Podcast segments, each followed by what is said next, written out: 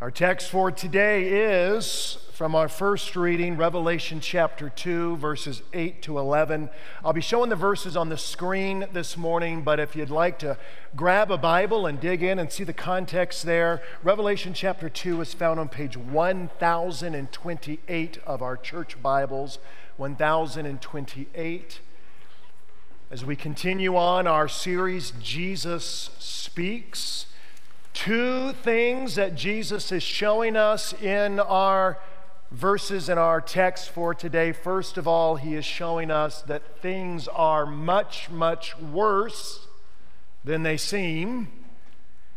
At the same time, Jesus is showing us that things are so, so much better than they appear. That's going to be our focus for this morning. Let's open up with a prayer. O oh, Almighty God, Father, Son, and Holy Spirit, in the very beginning of all things, you spoke. And by the sheer power of your voice and your words, all things were brought into existence out of nothing. And it is that same omnipotent, all powerful, all loving, creative word that is before us today. Your voice, O oh Lord, speak and change us. Be with the one who dares to preach and teach with all of us who are growing in grace. Give us ears to hear. For we pray this in Jesus' name. Amen. The New Testament is comprised mostly of letters, as we talked about in the kids' message.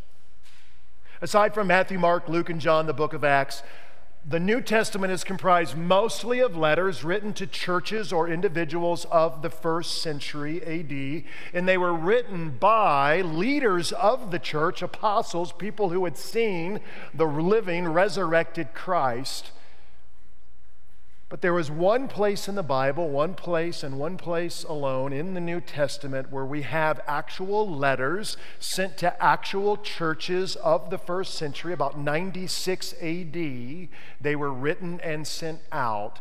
And these letters were not written by one of the early church leaders who had seen the resurrected Christ. Rather, these letters were written by the resurrected living Christ himself. And we find these letters, seven in total, in Revelation chapters 2 and 3. These were letters that were imparted, given, by Christ to his disciple John. John is now an elderly man. He's the last of the disciples who is left alive. He's on an island in the Mediterranean Sea, a small little island. It's a Roman prison camp, a brutal life. He's been exiled there. And Jesus gives to him these seven letters to seven churches in Asia Minor, modern day Turkey. We saw last week, we began with a letter that Jesus sent to the church in Ephesus. Today is the letter he sent to the church in Smyrna. Next week is Pergamon, and then Thyatira, Sardis, Philadelphia, Laodicea. Seven letters to seven real churches, and it's not an accident that Jesus happened to send seven letters to seven churches. There was a lot more than just seven churches by 96 AD. Seven, as you probably know, is a highly and important symbolic number in the Bible and especially in the book of Revelation. Seven, that number is symbolic of completion and of God's perfection. And by sending seven letters to seven seven churches, what Jesus is saying to us here today is that these letters, though they were written and composed and sent in 96 AD, they are indeed universal in scope. These are the words of Christ for his people, for the church of all times and of all places. In other words, what we have in Revelation chapter 2 and 3 are letters written by Jesus to you and to us. To the members of our Father Lutheran Church in Centennial, dot, dot, dot.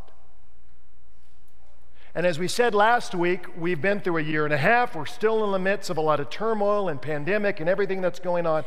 There's a lot of people, there's a lot of businesses, there's a lot of churches that are hurting, and there are some churches who will not survive, who will have to close their doors. And our Father, on the other hand, has been richly blessed throughout this year and a half, and we are healthy and strong, we believe, for a reason. Why are we doing so well? Why are all of you here? And the blessing of our congregation, there's a reason. That's a big question that's before us here in our ministry year is God, what do you want us to do? How should we respond? Where are you leading us? And before I was going to get a group of people together and get out our dry erase board and our big, large sticky notes and start putting a bunch of ideas and brainstorming out and think of all our great thoughts, I said the first thing we need to do is stop as a congregation Stop and listen as Jesus speaks to us today. So, we began this exercise and this study last week. Again, the church in Ephesus. And there, Jesus, what he was saying to us is showing us that we are called to rekindle, to revive, to continue to seek out what he describes as our first love, the love that we were made for, and that's a relationship with him. And to pursue that passionately because he is passionate for us. Our second letter, this letter to the church in Smyrna, is a little bit different. Smyrna if you can kind of tell from the map, it's 35 miles north of Ephesus. It's along the seacoast, the Aegean Sea. Smyrna was about 100,000 people in population by 96 AD. Smyrna was a jewel in the crown of the Roman Empire. Smyrna had been a part of the Roman Empire for a long time by 96 AD, for over 200 years. And Smyrna, even more than Ephesus, if you were here last week, Smyrna was a center for what was called the imperial cult. That is the cult of the emperor, the Roman emperor. In other words, it was a center of worship of the Roman Empire. By 96 AD, his name was Domitian. And he celebrated, he cultivated, even commanded his subjects within the Roman Empire to claim that he was their Lord, he was their Savior, and he was a God and they were to revere him as one. And Smyrna, ever since about 27 AD, had shrines and temples devoted to the Roman emperor.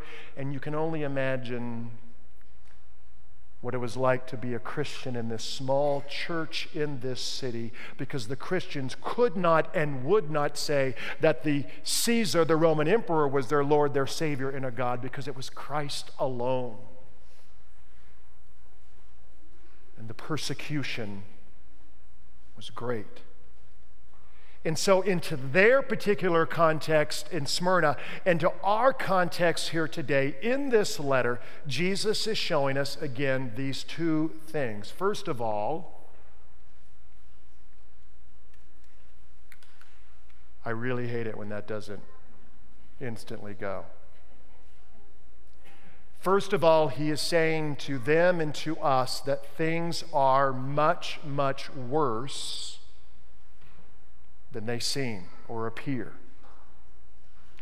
And at the same time, he is also saying to them and to us that things are so much better, infinitely better than they seem as well.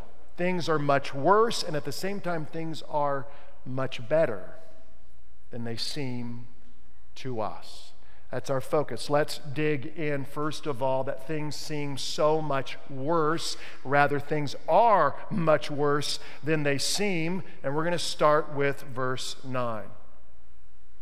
In verse 9, Jesus says this I know your tribulation and your poverty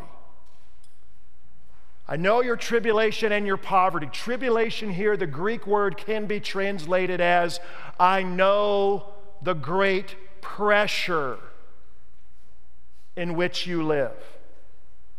The pressure, Christians in Smyrna, to conform, to give in, to the governing authorities, the pressure to forsake Christ, to forsake me, Jesus is saying, and to bow down at least outwardly, if not inwardly, to worship the Roman emperor. I know the pressure,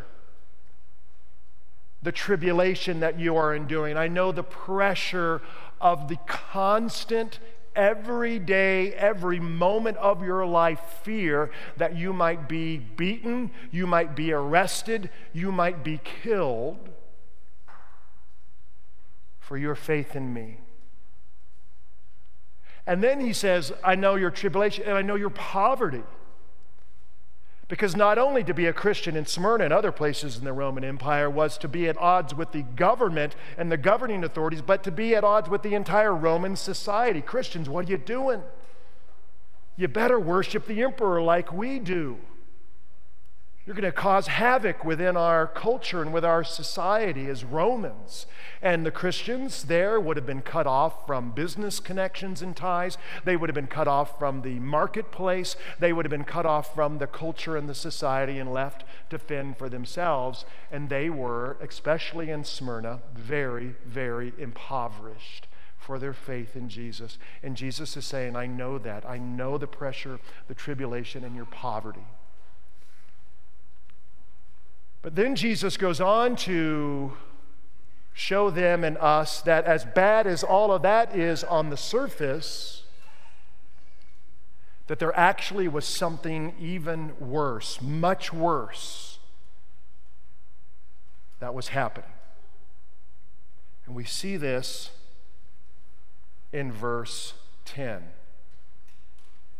Verse 10, Jesus says, Behold, the devil is about to throw some of you into prison. So Jesus is foretelling what is about to happen to them. You're going to end up in prison. And he says, Behold, the devil is about to throw you into prison. The word behold, very important in the Bible. It means to pay attention, to look, and to look not just with our earthly or natural eyes, but with supernatural eyes. Behold, the devil is about to throw some of you into prison. You say, wait a second, the devil is about to throw. You can see the red guy in the jumpsuit with the pitchfork and the little horns, and he's throwing people into prison. No. Because they're saying, look, it's not what the devil, it's the Roman centurions and the soldiers, and those are the people that are been hard, hurting us and throwing us into prison. And by saying the devil is the one who's actually throwing you into prison, Jesus is saying this that there is a deeper spiritual reality and conflict and warfare that is actually happening. It's not just the Romans, it's not just an earthly government. There are spiritual forces of evil that actually are at work. It's called spiritual warfare. And on an average Tuesday or Wednesday, going about our routines, how often are we aware that there is a battle, a spiritual battle taking place every day and every moment of your life for your eternal destiny? St. Paul, about 40 years before this, wrote a letter to the Christians in Ephesus, and this is what he wrote he says, We do not wrestle against flesh and blood. We're not simply wrestling or struggling with a Roman centurion, but against the rulers, against the authorities, against the cosmic powers over this present darkness, against the spiritual forces of evil in the heavenly places. Paul is saying here, and it goes along with what Jesus is showing us in Revelation 2, that it isn't simply the Roman Empire or outward problems or afflictions that we have, there's something deeper that is taking place. But Paul is saying here, it's not merely the Roman Empire that's your problem. You know, the Roman Empire, the most powerful, the most deadly empire the history of the world has ever known. No, no, no. It's not only or simply or merely the Roman Empire. There is another empire, there are other forces, there is another kingdom that is far more powerful and far more deadly and serious than just that? The Roman Empire? That's nothing compared to the spiritual forces of evil. And that is what is at work in our lives around us every single day, Christian, especially Christian. And most of our lives, we are what? Blissfully unaware? Dangerously unaware that things are much worse and serious than they seem. Because I think for us today, we, it's not something as obvious as the Roman Empire and Roman centurions. But it's more like the fact that so many of us are so often more concerned or worried about what other people think about us than what God thinks about us. Or that someone at church 10 years ago was mean to me, and so I don't go to church anymore because they're a bunch of hypocrites. Or, you know, the pastor, I didn't tell the church that I was in the hospital, and now I'm mad that no one from the church visited me in the hospital. That's a thing. That's a thing that happens. Or,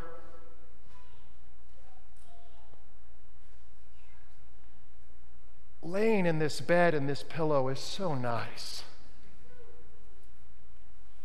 And I'd look, I'll, I, I know I need to go to church. I'll catch it on the live stream later. I know I should get up and have my quiet time and my prayer time with Jesus, but I just need to sleep. It is so subtle. That is spiritual warfare.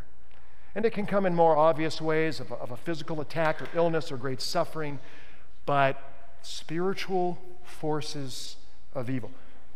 Peter says in one of his letters that your enemy, your adversary, the devil, prowls around like a what? A roaring lion seeking whom he will devour. Do you believe that or not? He would love for you to not believe that. It's a little kitty cat. Things are, first of all, much worse than they seem.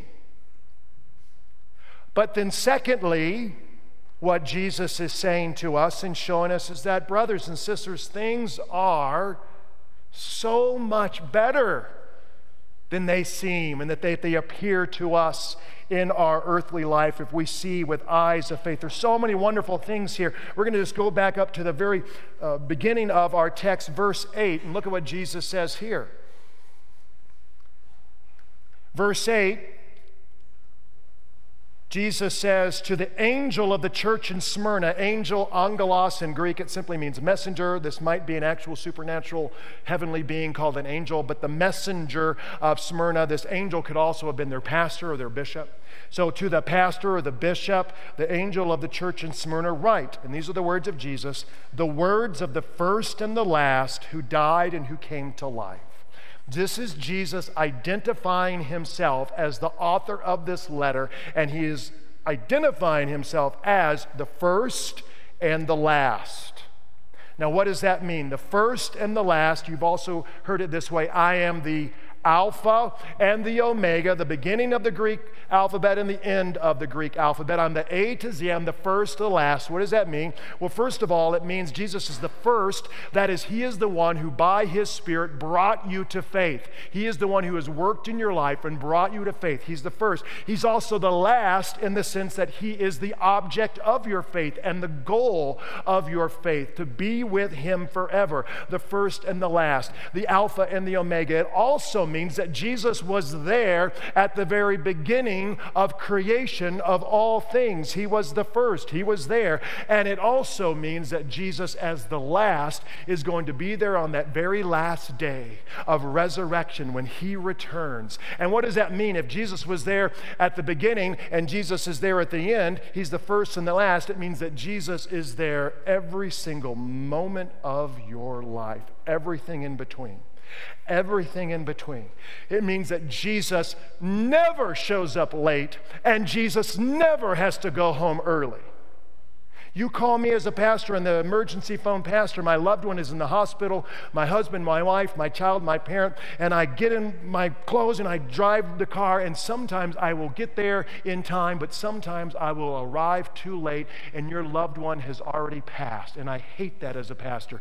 Or I'll be there with you and your family in your grief and your sorrow, but I have a wife and a child, and at some point I have to go home.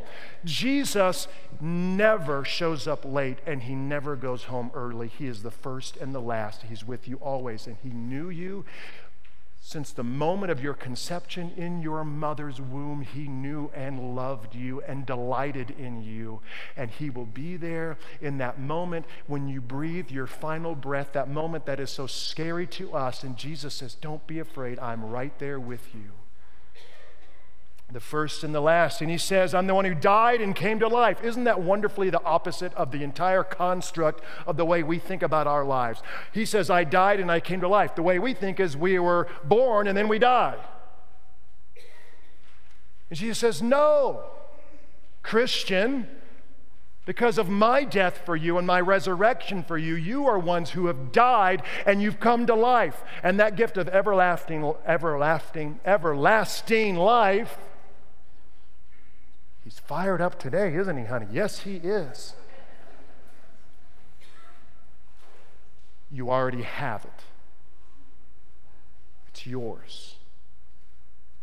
Everlasting life. You have died and you have come back to life again in Jesus Christ. That means nothing, no suffering, death itself cannot harm you. You are more than a conqueror it means death is a gardener. It means that the more death tries to slay you, the higher it raises you. That's verse 8. Verse 9. Jesus says this. We saw this just a moment ago, but look at it again. I know your tribulation and your poverty, but Jesus goes on to say, But you are rich. Oh, I know you're impoverished according to the world's standards, but Christians in Smyrna, Christians in Centennial, you are so rich. Remember when Jesus said, Blessed are the meek, for they shall inherit the earth? He means that. That's not just poetry. And the scriptures tell us that we are co heirs with Jesus of the heavenly kingdom. I know that's abstract, but it means you truly are an heir of all of the riches of God His glory, His holiness, His very presence. And He says this words we can pass over real quick I know your tribulation and your poverty. I know. Jesus is saying, I know it. There was a pilot in World War II. He was coming back from a bombing mission to his air base in the north of Africa. And he was flying over alone over the Mediterranean Sea. Obviously, he survived this because he lived to tell the tale. This is a true story.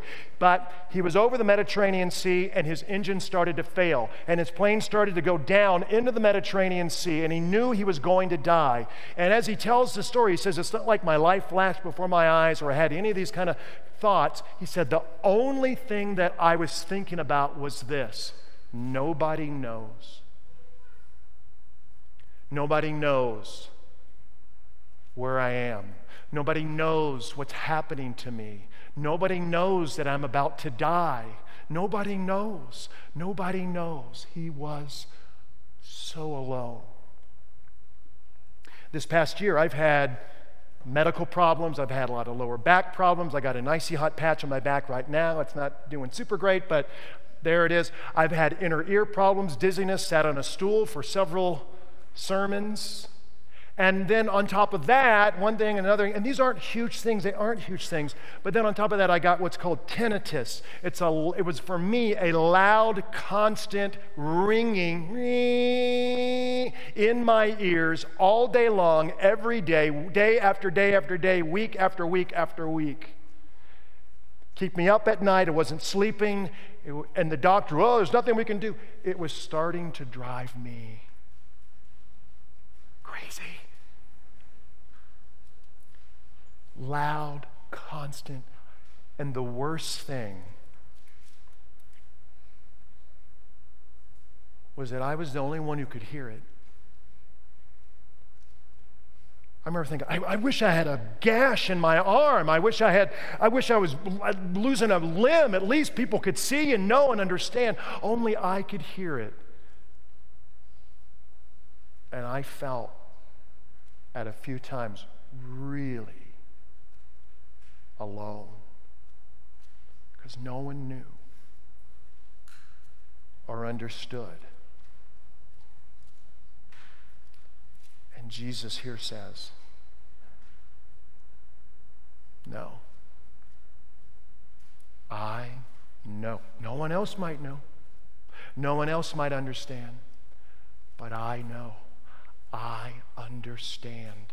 And I am with you if you ever feel alone, if you ever feel like no one understands, no one understands what I'm going, Jesus knows. And then verse 10. Verse 10, he says, Do not fear what you are about to suffer. Behold, the devil is about to throw some of you into prison that you may be tested, and for 10 days you will have tribulation. Jesus says, Hey, I'm going to tell you, the devil is about to throw you in prison. Don't be afraid. Why? The devil's throwing me in prison, and I'm not supposed to be. Your fear is not warranted your fear is not correct. He says, Why? Because it's for 10 days that you will have tribulation. Now, what does this mean, 10 days? Well, 10, very similar to the number 7, is very symbolic. And like 7, it means completion.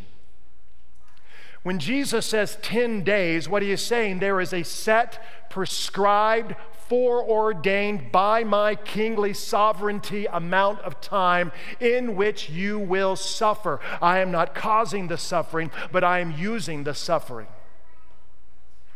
I take suffering, I take evil, I take Satan himself and use it against himself. And there is a beginning and there is an end. 10 days, i.e., I am sovereignly working through it to do something in your life more amazing and beautiful and glorious than you can possibly imagine.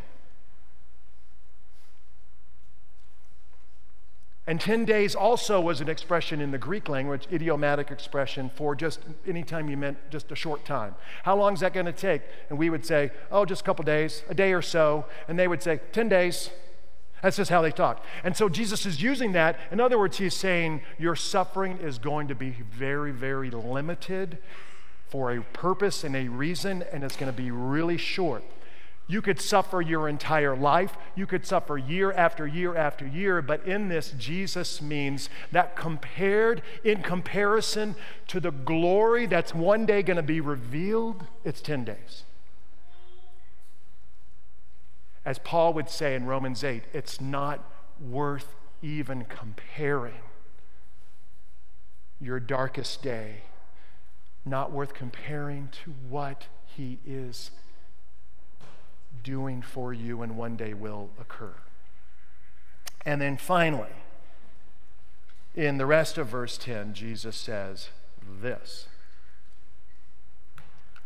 He says, Be faithful unto death, and I will give you the crown of life the crown of life that is given to us. I will give this to you, Jesus says. What is the crown of life? There's two words in Greek for crown. There's one word, crown, like that a king or an emperor wears. The other type of crown is the crown that you would put on top of an athlete, a runner who's been victorious. Think of like a crown or a wreath of laurel green upon the head. This is the type of crown that Jesus is referring to. It's the crown of victory for an athlete. Imagine running a long, long race. You know, our director of faith development, Cassie Schoenbeck, do you know her? She ran a triathlon, ran, swam, and biked a triathlon yesterday. I, I heard she was doing that. I said, Cassie, here's my vow to you. I will never, ever be a part of a triathlon. Ever. Maybe that's why you have health problems. Okay.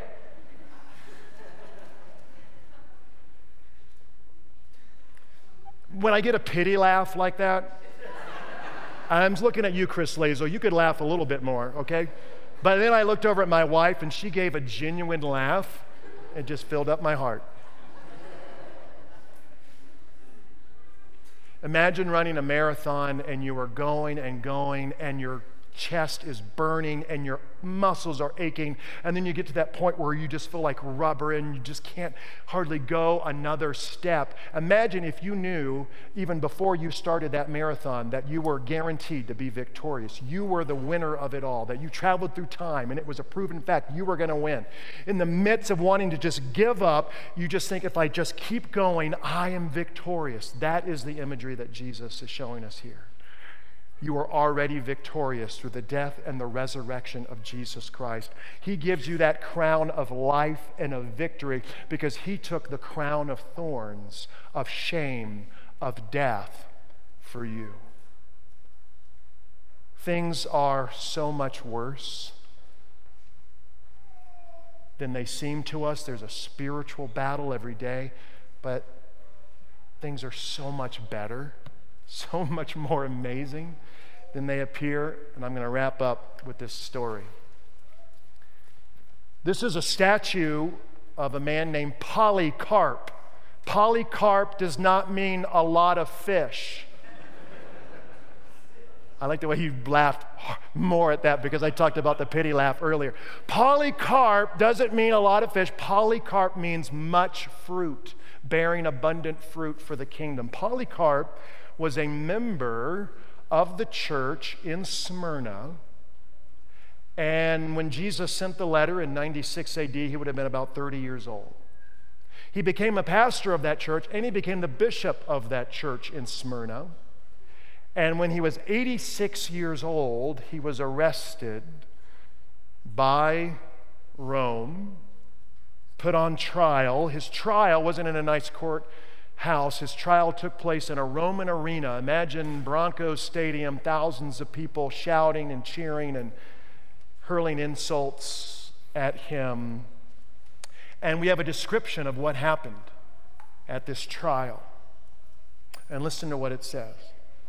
It says the Roman governor set Polycarp in the middle of the arena and confronted him and said, Curse Christ.